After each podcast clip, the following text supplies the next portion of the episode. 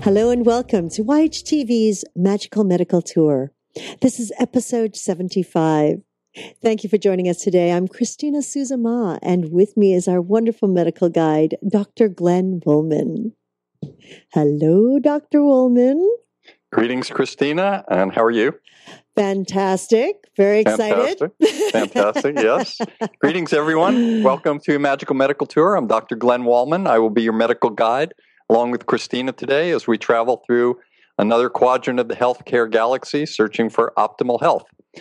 And today we have with us uh, in a return performance Dr. Gary Winston.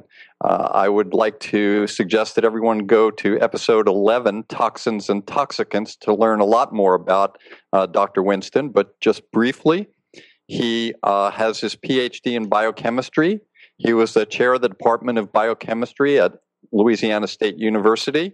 He was also the head of the Department of Toxicology at North Carolina State University, and he was the chief toxicologist in the Ministry of Health in Israel. And we're going to find out what wow. he's doing uh, today. And we're going to be talking about water. Uh, the title for our show today is Water for a Thirsty Planet. So, Christina, if people want to reply or ask questions uh, for Gary, how would they do that? Absolutely. Thank you, Glenn. Um, at any time during this presentation, you can ask a question by submitting it into the comment box at the bottom of the screen and just scroll down, type it in, and be sure to click submit. We'll make sure that your question is uh, sent to uh, Dr. Gary Winston for an answer. So, and keep an eye out because usually the reply comes quite fast. Thank you, Glenn. Uh, you're welcome, Christina. So, Gary, welcome. I'd like to welcome you back to our show. How are you?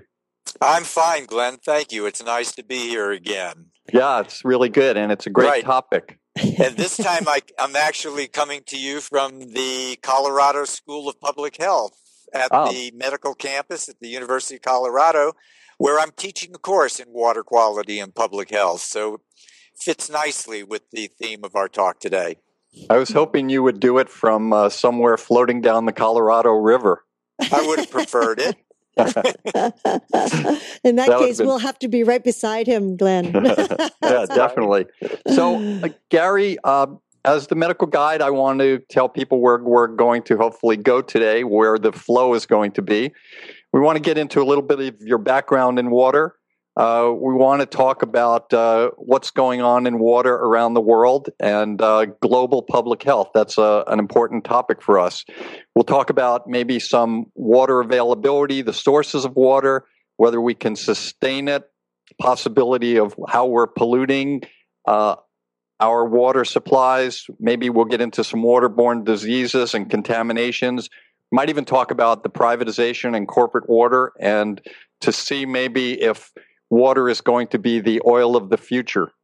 And uh, we will talk more about that. How does that sound to you? Sounds great. Sounds all right. great. They're all so important themes. Let's get started. Uh, the first thing is, I think before we really get into a lot, why don't you talk to us a little bit about just water itself, the physical, chemical properties, just so that we're all uh, getting the same picture that you have? Sure, sure. I don't think there's any mystery as far as the uh, chemical properties of uh, water. I think we all know that water is H2O. In other words, it has two atoms of hydrogen and one atom of oxygen. And it's a molecule that's quite polar because the oxygen, which has a negative charge on it, is quite separated from the two hydrogens, which have positive charges on it, and that contributes to its properties. But I don't want to go into detail about the proper about the chemical properties because it would confuse a basic audience.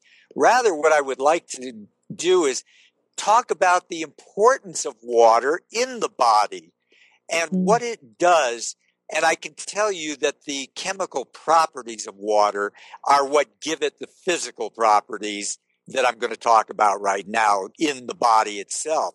For one thing, water does help us regulate our body temperature. It's very, very important in that respect. The other thing is, it is sometimes referred to as the universal solvent. Now, that doesn't mean that as a universal solvent, it dissolves everything. What it means is Water as a solvent will dissolve more substances than any other solvent will. And this helps us very much because it will dissolve minerals, amino acids, sugars, things of this nature so that the nutrients can be carried to the cells in mm. the water, which is part of the blood. That's very important. So it helps dissolve the nutrients and then helps to carry the nutrients. It hmm. also moistens our tissues, as you know, it's very important so that we don't get dry eye or dry mucous membrane. And um, it lubricates our joints, which is very, very important. So those are important properties as it pertains to the health of a human being and why we need to drink nearly at least two liters of water a day. I think that, I'm glad you did that. I think uh, getting into the actual physical properties for our own health is much more important than learning about the polar and electromagnetic forces at this point. Sure. So thank you for that. Uh, did you want to uh, show a movie to us? You know, I thought, Glenn, it would be a marvelous idea to start this show with a very short video that I got from National Geographic um, showing the extent of water and the breakdown of water on the planet. Because even though 98% of our, you know, we actually have 326 million trillion gallons of water that we can find on our planet. But 98% of that 326 million trillion gallons can be found in the oceans. Actually, what's available to us to drink, the fresh water that we drink, is less than 1% of all of the water on the planet. So I want wow. to show this video because it illustrates it so nicely and so dramatically in a way that National Geographic can do it best.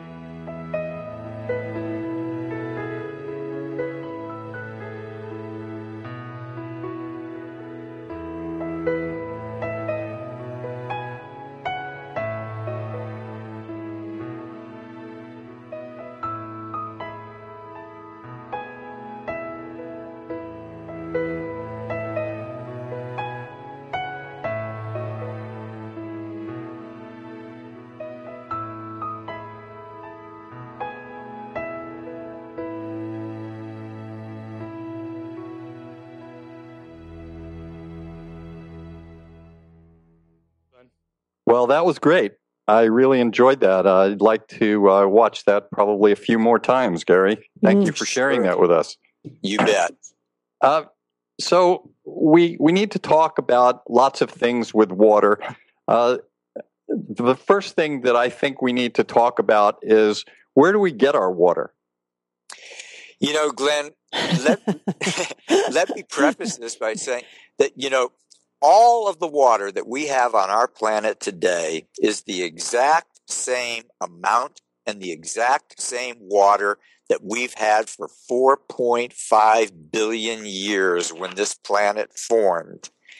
So one would think, well, gee whiz, if we still have the same amount of water, how come it's not accessible to us really? But water comes to us in two forms groundwater, through what we refer to as aquifers, and surface water, which comes to us through lakes and streams and brooks and rivers and things of that nature. So the waters that we get come from the surface of the planet or the waters come from deep in the ground. That's why sometimes we have to dig wells quite deeply in order to tap water supplies. As a matter of fact, I, I mentioned that one of the largest aquifers, an aquifer is just simply a contained groundwater. Part the Ogallala aquifer actually was responsible for making and contributing to what we call the breadbasket of America. But mm. we've tapped that so greatly. We have withdrawn that water so much during ir- irrigation processes 70% of our water goes to irrigation. But we've tapped that tremendously. And um, in so doing, uh, I have a very nice slide that shows the uh, impact of irrigation withdrawals back in the year 2005. It's only getting worse. I'd like to, uh, I, I, would like the audience to be able to see that slide. I assume they can see that slide, yes? Correct. Okay.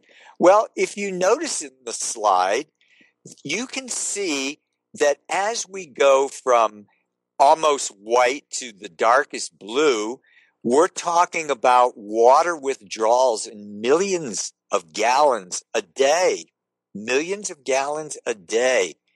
And we have now withdrawn so much water from the ground for use in irrigation and use in industry, which requires about 20% of our total water, we're withdrawing it at such a rate that we can actually see sinkholes forming all over the United States because we don't have the water pressure to hold up the ground anymore. So the ground collapses. And you can see in that slide a house almost being swallowed up by a sinkhole. So wow. it, it's really tremendous because we are so much over tapping our groundwater. The surface waters aren't quite um, so bad, but there's a problem with the surface waters, and that is that they tend to get polluted much more easily than groundwater. And I think it's logical because in order to pollute groundwater, we have to get the pollutant to percolate way down through the ground, whereas surface waters, just simple runoff, whether it comes from an agricultural watershed or an urban watershed, it flows off into the surface water and creates a, a tremendous amount of contaminants. Now, uh, mm. I'm not sure what slide uh, I I don't see the slides from my end. I don't know exactly what slide is up there at the moment. Um, Glenn, what slide is up there at the we're, moment? We're still looking at the irrigation uh, withdrawal. Right. Um, I think we want to take a look at uh, this atlas of America's polluted waters. Um, what we see here is the darker the shade of brown, the greater the percentage of waters that are impaired in the United States. So you can see, for example, in Florida, There's a tremendous amount along the eastern seaboard, along the western seaboard, and near the Great Lakes. And that that's greater than 26% of the water supply as actually being impaired by runoff from these various sources, whether it be from urban runoff or agricultural runoff. So it's a very, very important problem.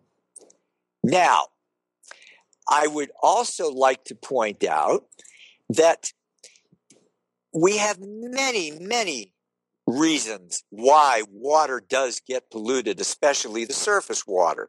For one thing, acid mine drainage. We have in the state of Colorado alone over 8,000 abandoned mines, mm. and they create this acid drainage, which contains cyanide and arsenic, and it flows into our surface waters. And you can see here the urban runoff coming through this pipe. I mean, that's coming from industries and it's coming from sewage and it's coming from runoff from roads. I mean, this is a very, very serious problem. Then we can talk about the agricultural runoffs and the agricultural pollution, pesticides and fertilizers being sprayed onto our crops that run off when we have storm events. In fact, fertilizers run off so so incredibly during storm events that it actually creates now imagine this the fertilizer fertilizes the plant so the plant will grow well interestingly algae is a plant so when fertilizer runs off from agricultural lands into our waters it fertilizes algae. Oh, no. And creates these very harmful algal blooms. You know, you folks that live in, Cal- in, in California, you're very familiar, I think, with red tide that mm. happens during the warm water period and it gets into shellfish and it can actually be lethal. But we forget because so much is made of red tide that freshwater algae contains many, many dangerous toxins. And in fact, it can get so bad. I'd like to show you a slide here. It, would take me a second. Um, I'd like you to notice in this slide, this is a toxic blue-green algal bloom. We call it a harmful algal bloom. The name of the algae happens to be microcystis that produces a very dangerous toxin known as microcystin that has killed children, it has killed plants, it has resulted in in um, no fishing orders where we cannot fish the waters from Lake Erie, which destroys the economy around Lake Erie. Because imagine this if you can't fish, the fishing industry dies, the boating industry dies, the hmm. sporting goods industry dies. And look at this. This is Lake Erie. It runs from Toledo all the way across to Buffalo, New York. This would be Buffalo, New York in the upper right hand corner. So it's about 268 miles long. But if you look towards the western basin, I think you can see the western basin labeled there near Toledo. Look at that. This is taken from a Landsat photograph, an, a, a, a satellite photograph high above the earth so you can see the entire Lake Erie and look at that algae that has formed in the western basin of Lake Erie. It is very, very serious. It's only one kind of algae. There are many freshwater algae that cause very harmful harmful disease states.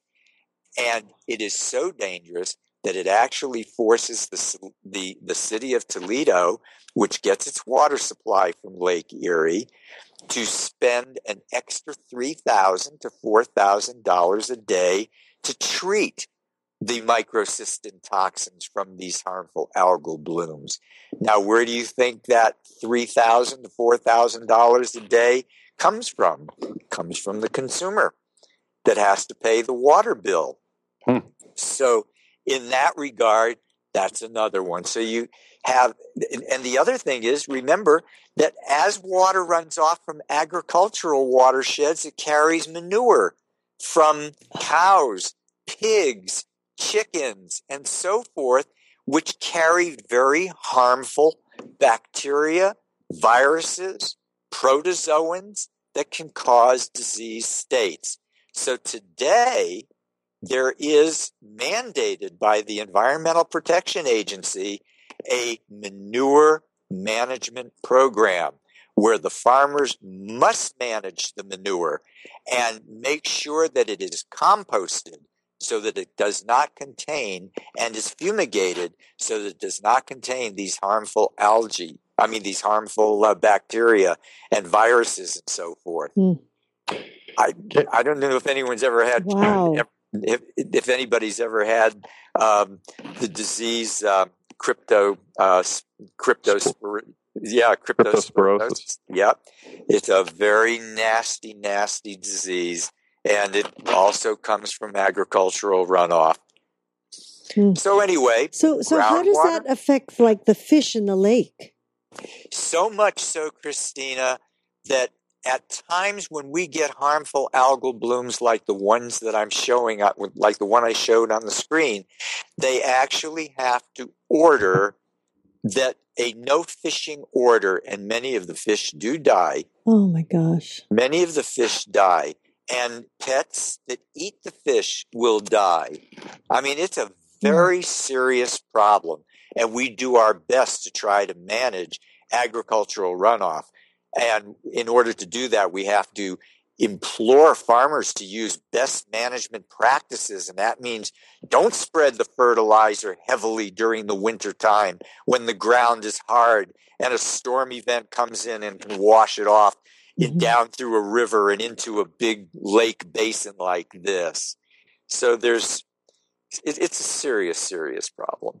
Wow. And I just thought that maybe it might be interesting. You know, we hear so much about um, pharmaceuticals in water.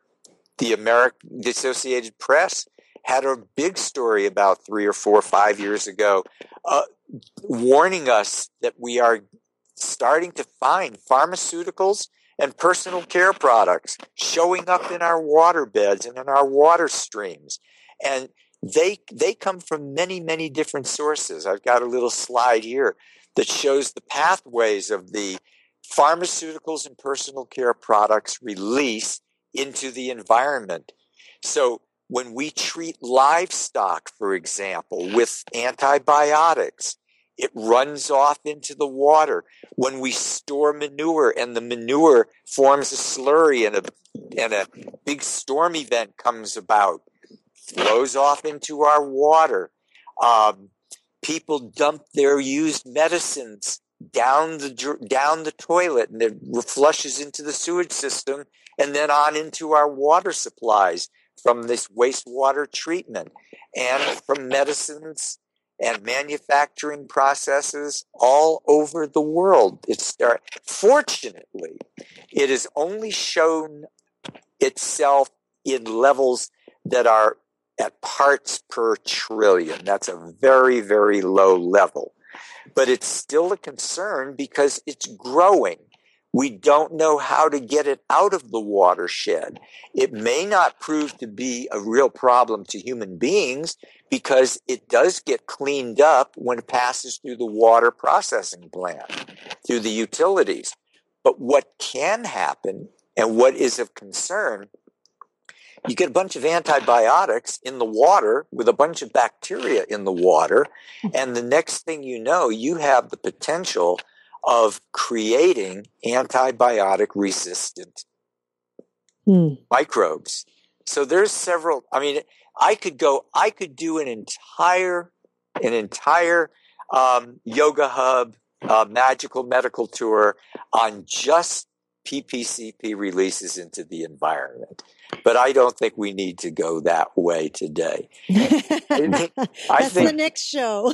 Right. One What we thing I did want to ask Gary Mhm, is uh, mhm. I heard I heard you say that it can get into the waterbed Mm-hmm. Into And the I'm water wondering if you're talking sure, the about- streams, the lakes. So you're not talking about the waterbed that I sleep on.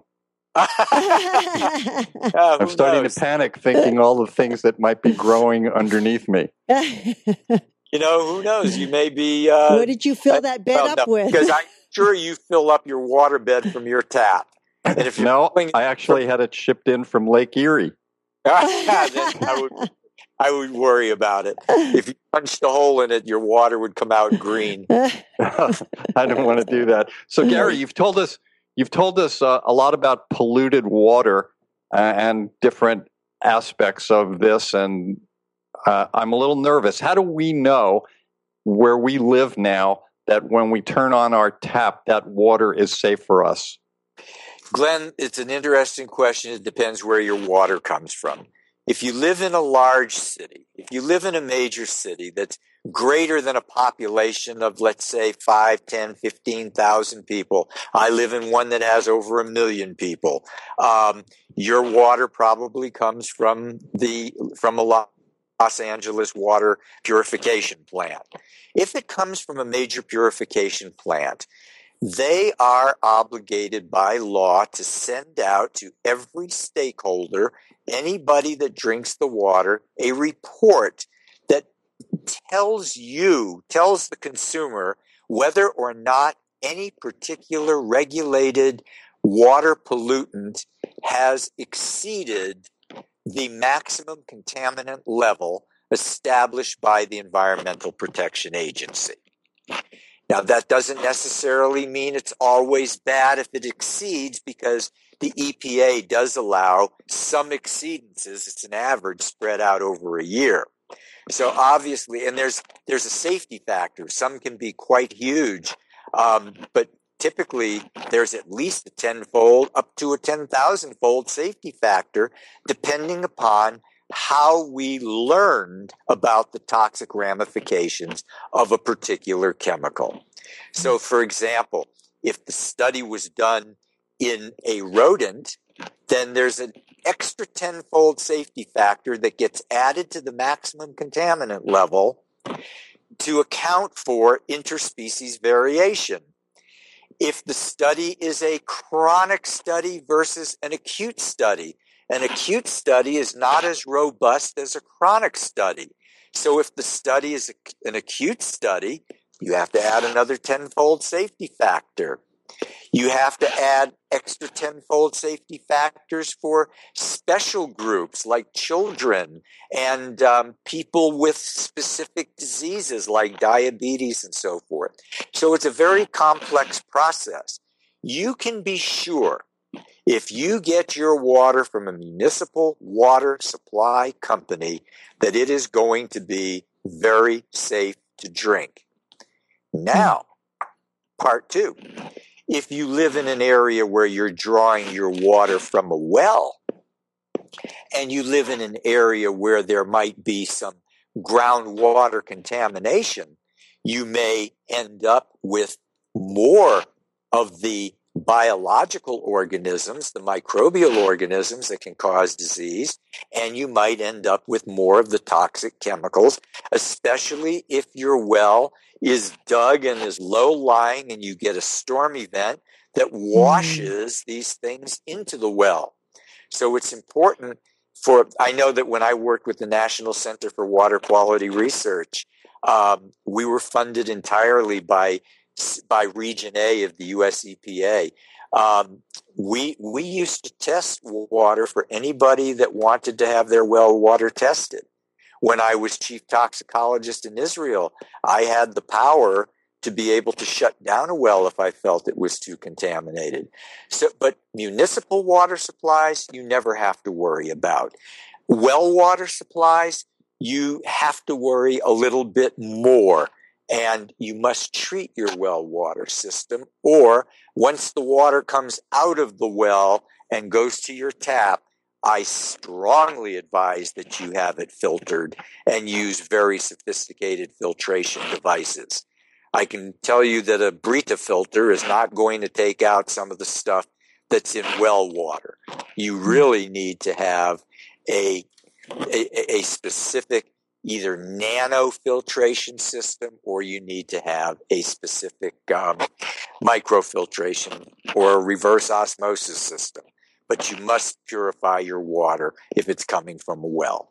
Gary, you've given us a lot of good information about our local water, but uh, part of this talk today is about the planet, uh, the you know the health of the planet in terms of yes. water. And at the beginning, you mentioned that we have the same amount of water that we've had since uh, for millions and billions of years.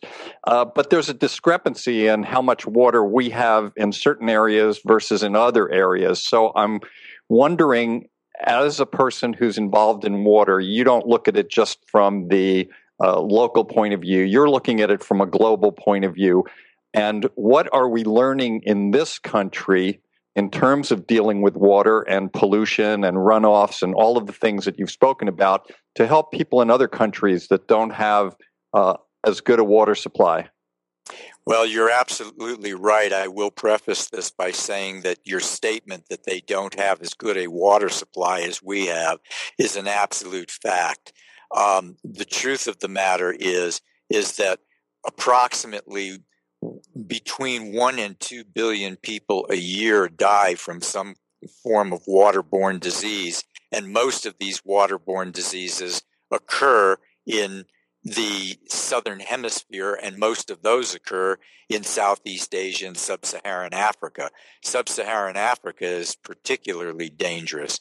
Um, do you know that 6,000 children a day die from diarrheal diseases? Hmm. Can you imagine 6,000 children a day? And those diarrheal diseases are all caused by microbial organisms. So, one of the lessons that we have learned is that we must get into these developing countries and educate the people there about their water supplies, but they're never going to be able to afford a massive um, water purification plant like we have in the United States. I mean, thousands of water purification plants. So what we do, I happen to be an, a, a member of the ambassador circle of an NGO known as the um, International Development uh, Enterprise, IDE. And there's another organization here that's based in Denver called Water for People. They go to Africa, they go to these developing countries, and they help the people with what we call point of use filtration devices. Now, in some cases, they can be as simple as a ceramic vessel where the water can eventually pass through the ceramic pores. They keep just enough pore opening by using corn husk and other things of that nature can pass through these and purify the water. Mm. Um, we we try to help these developing nations conserve their water, uh, and one of the ways that we do it is to provide drip irrigation kits so that they don't use as much water in their irrigation processes. So it's a big education process that we have to undertake. And thank goodness for all of the NGOs, this, the, the beneficial NGOs that we have in this world that have as a mission clean drinking water. Big controversy whether or not drinking water is a basic human right or not. Now, in the United States, you don't pay for your drinking water per se. What you pay for is the infrastructure to deliver to your home clean water.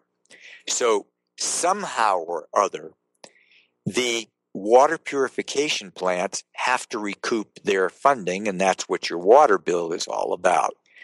Now, that's very nice for a developing country, but a, I mean, for a developed country. But for a developing country, they don't have the funding to be able to create this kind of an infrastructure. There's really only three ways that water can be rendered unsustainable.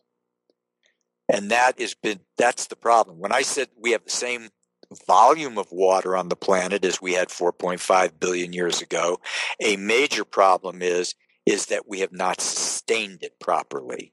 We have not recharged the water to a safe state. And because there's three major factors that can involve this, that can actually cause this. One is we waste water. Now think about your shower practices.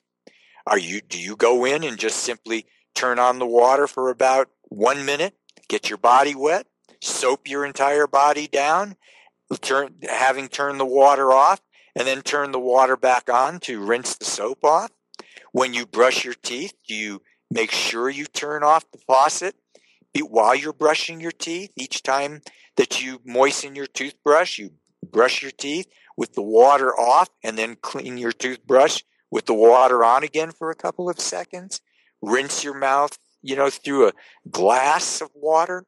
I mean, there's all kinds of ways. So wasting it, um, washing your car with your city tap water is a heinous waste. Many many municipalities have made it a law now that you cannot wash your car with um, with the city water supply. Um, th- we used to irrigate golf courses with municipal water supplies. Now we don't do that anymore. We irrigate golf courses and even some food, some farms with recycled water where the where where water wastewater has been treated partially so that it is clean enough to irrigate the crop. I mean, after all, you're going to put the water out onto soil and dirt again, so it doesn't have to be drinking water pure. But we're learning that. Another thing that's causing unsustainable water practice is we pollute it. And once it's polluted badly, we can't necessarily always clean up that pollution. Now, we do have different ways of doing that. Like I say, we can treat wastewater and take the treated wastewater and recharge the aquifer or recharge the surface water source so that it will have to pass through the to pass through the water treatment plant again. But it's better to dump partially treated wastewater back into the recharge zone than it is to simply let the water go to waste. You know, water is a very funny thing. Astronauts drink their urine, uh, so there's no reason why we can't clean up wastewater and make wastewater potable, or at least semi potable in that we can dump it back into areas where the wa- where where the water is a source.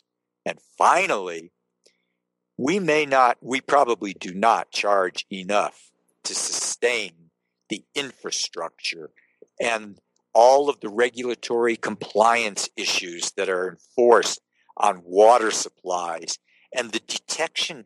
You know, we, the EPA regulates 91 different chemicals. There's probably a couple of thousand that could be regulated, but every time, for one thing, we may not even be able to detect an unregulated contaminant. And the other thing is, unregulated contaminants may not have all been toxicologically tested so that we can establish a maximum contaminant level. So there are real, real problems with that and just infrastructure funding needs. You, would be surprised how many pipes lead from the drinking water reservoir from the treatment plant that have already passed the drinking water treatment plant quite cleanly, but because of corroding pipes, it creates what we call back pressure events. Once a pipe spritzes a little hole or breaks a little hole or a crack, it causes a vacuum because Remember, the water's coming through, and because the water is coming through at a rapid velocity, it creates a vacuum, and that can suck up bacteria right from the soil and go right into a person's tap. So these render water, basic water supplies, unsustainable. Not to mention that many industries are absolute water gluts. Gary, uh, yeah.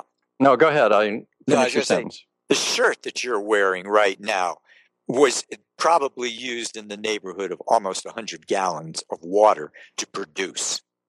I, I specifically wore a blue shirt today to represent so, water. Probably has oh. more water than my brown shirt, which has more dirt. Go ahead, ask your question. Well, you, you know, you spoke about uh, many things right now. The last thing you spoke about was lack of financial capital. You spoke about NGOs around the world.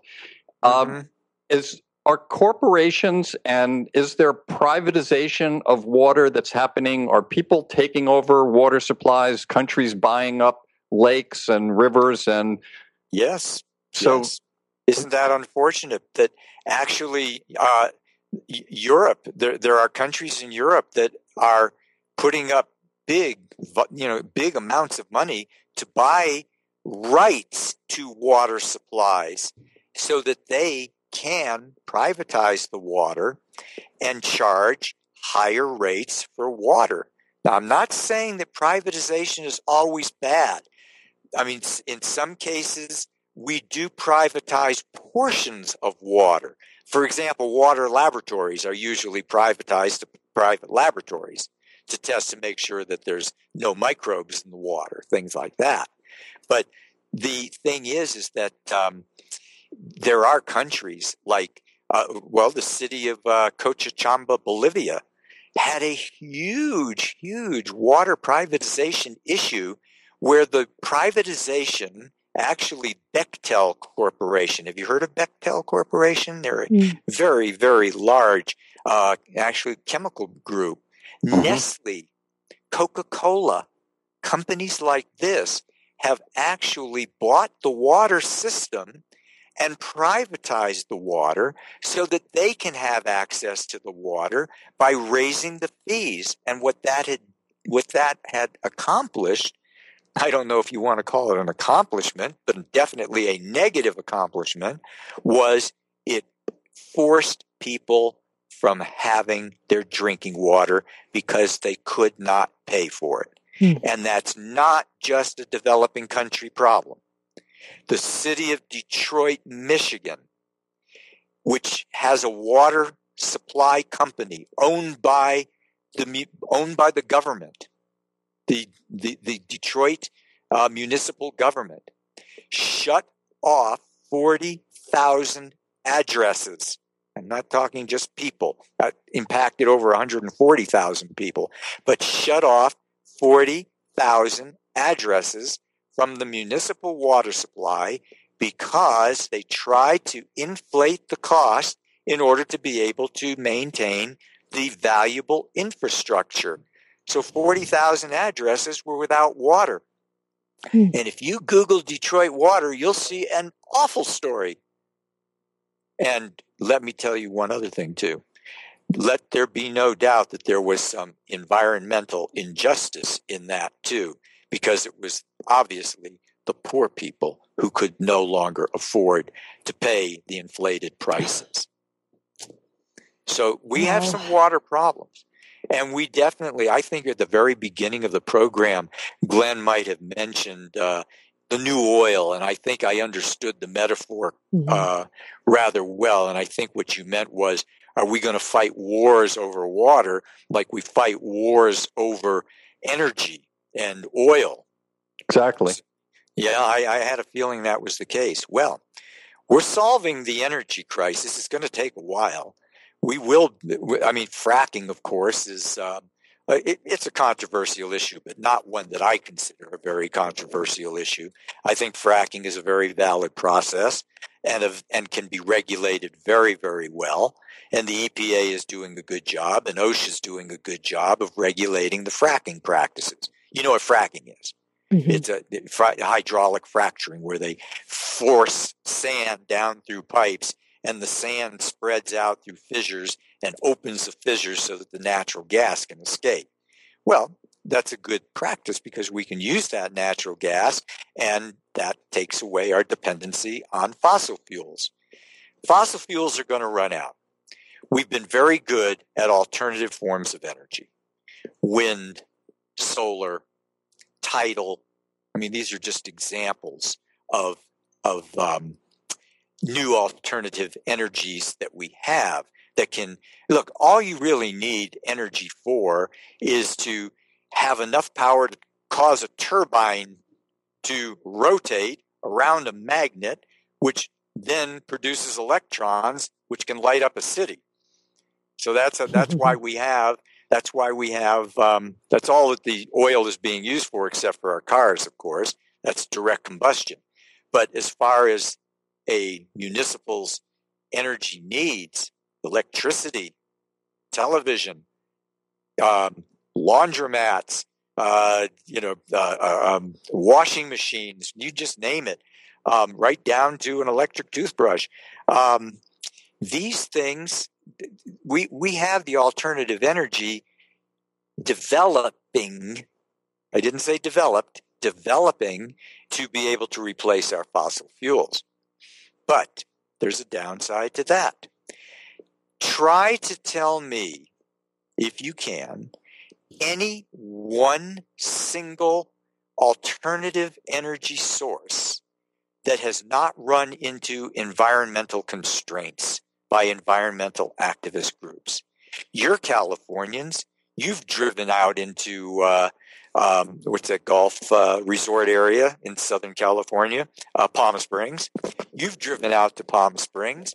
I'm positive that in your drive to Palm Springs, you have seen something that you might almost call Windmill National Park because there's so many hundreds of thousands of windmills. Mm. Now, you don't think that we just can build a windmill without using any energy. Mm. Just try to calculate the amount of steel that's in wind energy and mm-hmm. The amount of coal fired power plants and possibly nuclear power plants that have gone into the production of that steel. So, no matter what new technology we try to develop, there is a sociological phenomenon referred to as cultural lag. The culture will hmm. always lag behind the technology. Now, there are some great water technologies coming about. One of them is desalination. Now, we have desalination plant. We're, we're, we're even starting to consider desalination plants in the United States, mainly for treatment of wastewater. Israel, Saudi Arabia, um, the United Emirates, Arab Emirates, these countries actually use desalination for drinking water purposes. Israel has over 50 desalination plants for varying degrees of purification of water. So there's, but it's a technology that is coming about that might have great validity as far as drinking water is concerned in producing drinking water. So we're we're keeping up with the technology. Um, that, or let's say this: the technology is advancing. There's still cultural lag. Treating wastewater. We're to the point where we absolutely can treat wastewater so that you can take wastewater and have it so pure you can drink it without the slightest harmful effect. It's mm. every bit as good as the water to be delivered. So there's a great deal of hope as mm-hmm. far as our water systems are concerned in this country. And I have what I always thought was a rather great idea. You've all heard of a carbon footprint. You've all heard a carbon footprint, right? Mm-hmm. Mm-hmm. Sure. Okay. Every environmentalist knows what a carbon footprint is. Obviously, the more energy intensive your company, the bigger the water foot, the, the bigger the uh, carbon footprint. So if you have a big carbon footprint, then you've probably heard of carbon offsets. And that is where big energy producing, big energy glut corporations pay money to help develop alternative technologies. Makes a lot of sense, doesn't it? Mm-hmm. Well, I have an idea. We have a water footprint. There are many very water intensive industries. The, co- the, the cosmetic industry, the food industry, it takes 600 gallons to make one pound of beef. That's why I always believed in that book, Diet for a Hungry Planet. We don't need meat. We absolutely do not need meat. We can send all most of the corn that we grow in this country goes to two sources: fuel, ethanol, and the second is to feed animals. More of the corn that is produced in this country feeds animals than it feeds us. So that's another way of looking at it. But I believe that very, very big paper, oh, the paper industry, tremendous water users. The textile industry, tremendous water users. Agriculture, tremendous water users, especially big monocultures, you know, that produce one like coffee plantations and so forth. Why can't these big companies with big water footprints pay water offsets mm-hmm. and give that money to Cambodia and give it to other Southeast Asia and give it to Sub Saharan Africa so that they can have cleaner water and better irrigation systems? That's a question that I ask. That's a question that I would like somebody to address on this show that ever writes in. Privatization actually ended up with civil disobedience in Cochabamba, uh, Bolivia, with the people protesting the lack of availability of water so vociferously that they ended up kicking Bechtel, kicking Coca Cola, and kicking Nestle right the heck out of the country and putting the water supply back into the government. Do you think, uh, you know, getting back to the original question, uh, well, not the original question, but do you think there will be water wars? There already have been water wars. Mm. It's not even a case of will there be water wars. There already are water wars. Privatization is an is a classic example of a water war. It it pits a population against an enterprise, against a company. There are other water wars. There's water rights. You know, there's transboundary issues. You know that the Colorado River used to reach California, don't you? I mean, you all know that. That was our right, water supply. Yeah, and right now you've got nothing but a dry delta that looks like uh, the Sahara. well, well aren't we also pumping, about that. Aren't we yeah, also actually, pumping water from from the northern part of California too? Like, because I was just up in Mammoth Lakes area, and that's a huge uh, situation going on there about LA, LADWP using their water. yeah, it's a huge draining issue. the lakes. Yeah. Yes, Canada has even um, offered to supply some of the, their water wealthy, very water rich, and for a fee, they're willing to supply the United States where we need water some water. But there's water laws if water crosses a border, for example, the Danube River, the Danube River crosses 13 different countries. Now, there are laws. If you have a high polluting country upstream that pollutes downstream, mm. the upstream country has to pay the downstream country. And that's what I talk about when I say water offsets. We mm-hmm. have right here in, uh, uh, you have a case. Uh, it, it's actually uh, Tijuana, Mexico. There's a big Tijuana watershed. The Tijuana watershed has a subwatershed in it known as the Los Laureles Canyon. It's right on the U.S. Mexican border. Unfortunately, it flows south to north. That's where the Tijuana River flows that goes through that watershed. It's a filthy, what they call a uh, a community populares. that means it's there's no absolutely no guidelines for the construction of the community. They can build a community out of anything they want to. They can toss tires anywhere they want to. Well, that water, heavily polluted, flows from Mexico through the Los Laureles Canyon into one of the most sensitive estuaries in the country, and that's the Tijuana estuary in San Diego. It has come through so badly, the polluted water, that it's closed the beach along the coast of San Diego and has destroyed some of the many migratory birds that use that estuary and rook in that estuary. So there's all, those are water wars. The Israelis and the Palestinians are hmm. engaged in a huge water war. Who owns the, Sea of Galilee, Lake Kinneret? Actually, had some the Palestinians claim that part of that is theirs, and Israel claims that part of that is theirs. Who gets the share? So far, it seems as though Israel is getting the lion's share of that. So there has actually been um, Palestinian Israeli joint organizations to try to sort out these water rights and to also join and partner in wastewater treatment.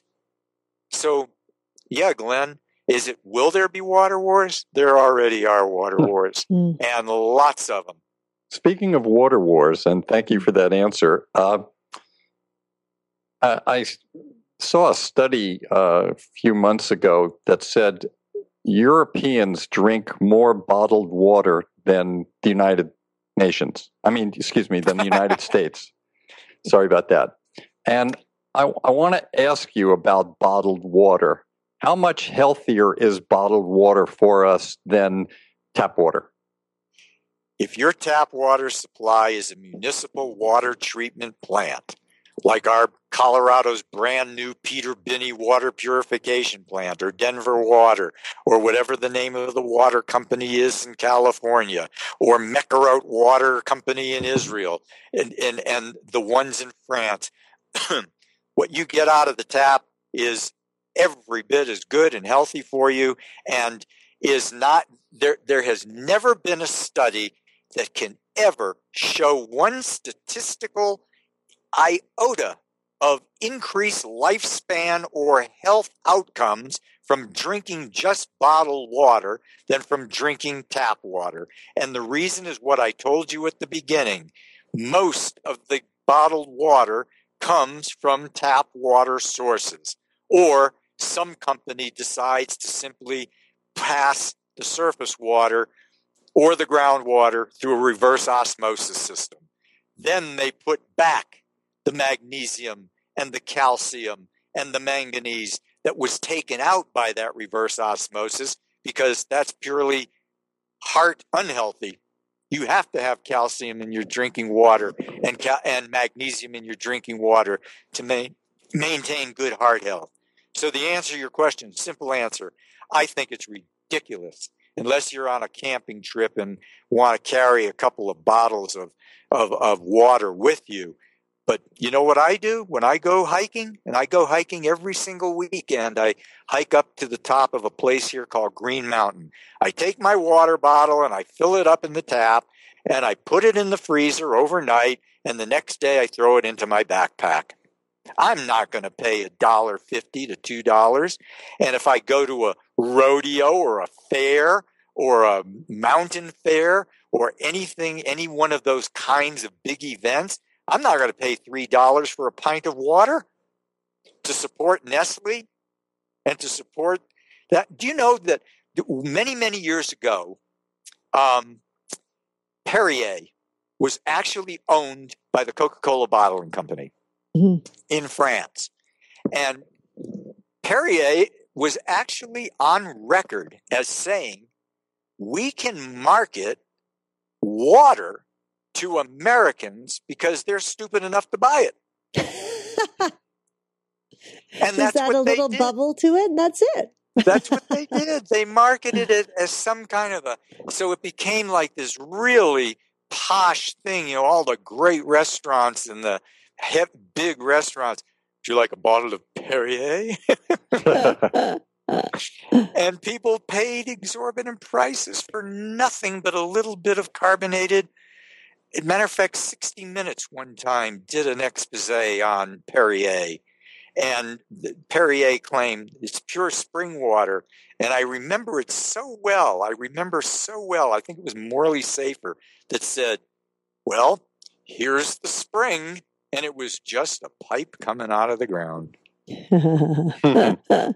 Don't so, you wish we would have thought of that, huh? yeah. Boy, and you know something, Christina? Believe me. I mean, I, I, I'm a, uh, I, I'm, uh, what do you call a person that's, um, a person that's d- develops money uh, making schemes. An entrepreneur. Thank you.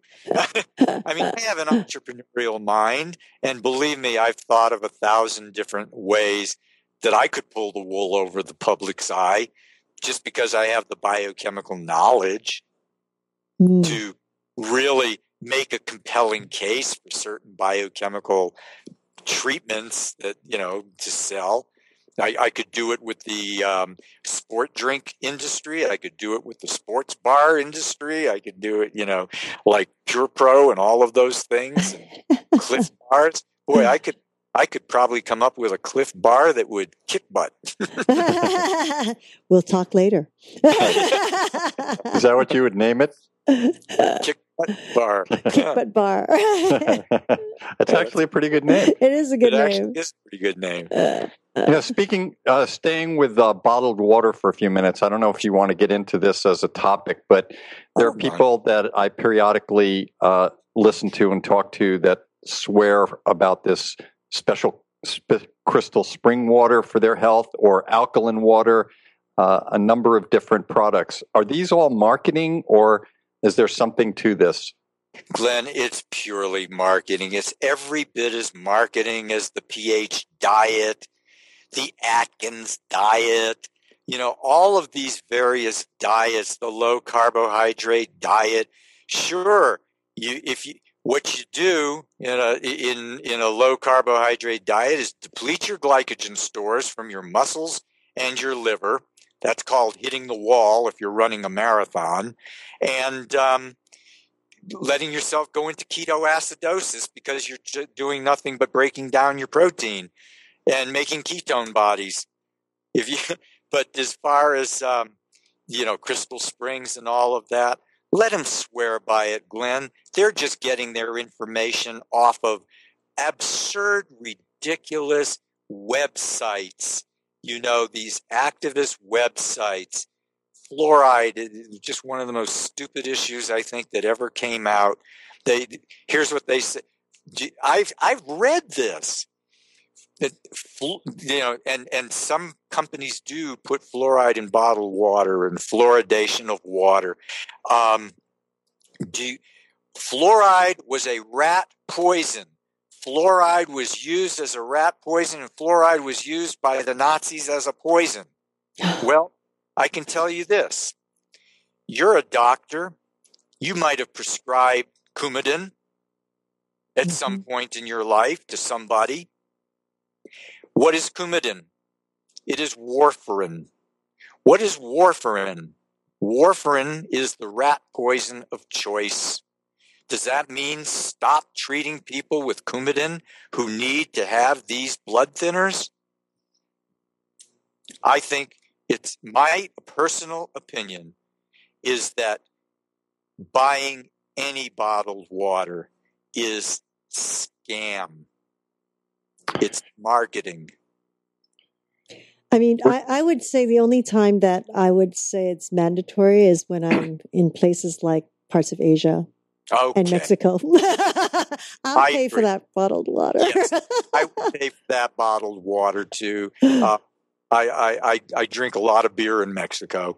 the alcohol kill anything, right? yeah, exactly. But um, you know, I, sometimes I'm not even sure I trust the bottled water in Mexico unless mm. it came from the United States. But I mean, yeah, I, I've I've been I've had Montezuma's Revenge in uh, from from a salad in in oh, Mexico yeah. City. Yeah, they mm. don't have, but there's and you know the thing is they even have some good water purification plants. But what's killing Mexico is their deteriorating infrastructure. Mm-hmm. Mm-hmm. You've spoken about that. We're speaking with Dr. Gary Winston, a biochemist, a toxicologist, and a water entrepreneur. Uh, and Gary, it's come to the time of the show where we always ask our guest for a health tip. I'm wondering if you have something you'd like to share with us. Oh, sure. Gosh, there's so many thousands of. Health. Well, I think the, the, last health tip I gave was avoid obesity, right? Correct. The last one I got, I gave because um, there's just so many disease states. It's a heart condition and diabetes and so forth. And, and, and we are a pretty fat nation, let there be no doubt. But I think, in keeping with the theme here, I would say a good health tip stay hydrated Stay mm. hydrated. Mm. Drink two to three liters of water a day. Don't drink sugar Pepsi Cola, Coca Cola, sugared uh, carbonated beverages. Substitute it with water. When you go to a restaurant and they say, Would you like something to drink? Sure, have your glass of wine, but also make sure you order a glass of water on the side with a slice of lemon. Stay hydrated. For all those reasons that I gave you as to why water is important right down to helping to dissolve your nutrients, to spread your nutrients, to maintaining your body temperature, to, uh, oh, no, let's not forget the kidneys too. Really, really does let, let, lighten the burden placed on kidneys. That's why I say drink water. Don't drink Coke. Don't drink juice. Don't drink coffee for every time you get thirsty because all that does is make your kidney work twice as hard to filter out the stuff that's in there. Mm. Excellent, Gary. Uh, and it stayed right on course with today's talk. I hope this uh, was interesting and informative for all of our viewers. I'm grateful to our very special guest, Dr. Gary Winston, for returning with us and talking about this very important global health issue of water. I'd also like to thank my teachers and my healers for helping me to get through life and to continue with my journey. And I want to wish everyone a happy day and go out and have a nice drink of water until Absolutely. we see you. Until we see you again uh, next week on Magical Medical Tour as we explore another quadrant of the healthcare galaxy. I wish you all optimal health. And thank you so much, Gary. Pleasure is all mine. It's always a joy to see you both and talk to you. And actually, uh, this was fun. Great. Bravo. Thank you so much, Dr. Winston and uh, Dr. Woolman. And of course, our Yoga Hub team for making this possible. And to each and every one of you for joining us in this new platform of education and information. We're always grateful for your continuous support and look forward to hearing your feedback on how we can serve you better. We invite you to join us live on Tuesdays for Magical Medical Tour at 10:30 a.m. Pacific, 1:30 Eastern. Wednesdays for Trinity of Life at 11 a.m. Pacific, 2 p.m. Eastern, followed every other week with Flowing into Awareness with Anatara. May I remind you that you can connect with Dr. Glenn Woolman by following him on Twitter at Glenn Woolman, and of course through his own website, glennwoolman.com, where you can learn about his metaphor square breath. Again, thank you so much for joining us. And please, we are always looking for your feedback and suggestions. Give us a call, 818 Let's Talk. 818 Let's Talk. Until next time, namaste.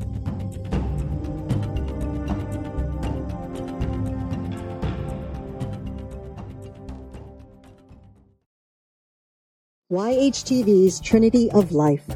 Come join me, Christina Suzama, as I journey to find the many modalities that support individuals, from children to adults to elders, with topics ranging from health and wellness, meditation, and inspirational stories. I invite you to visit yogahub.tv every Wednesday at 11 a.m. Pacific, 2 p.m. Eastern.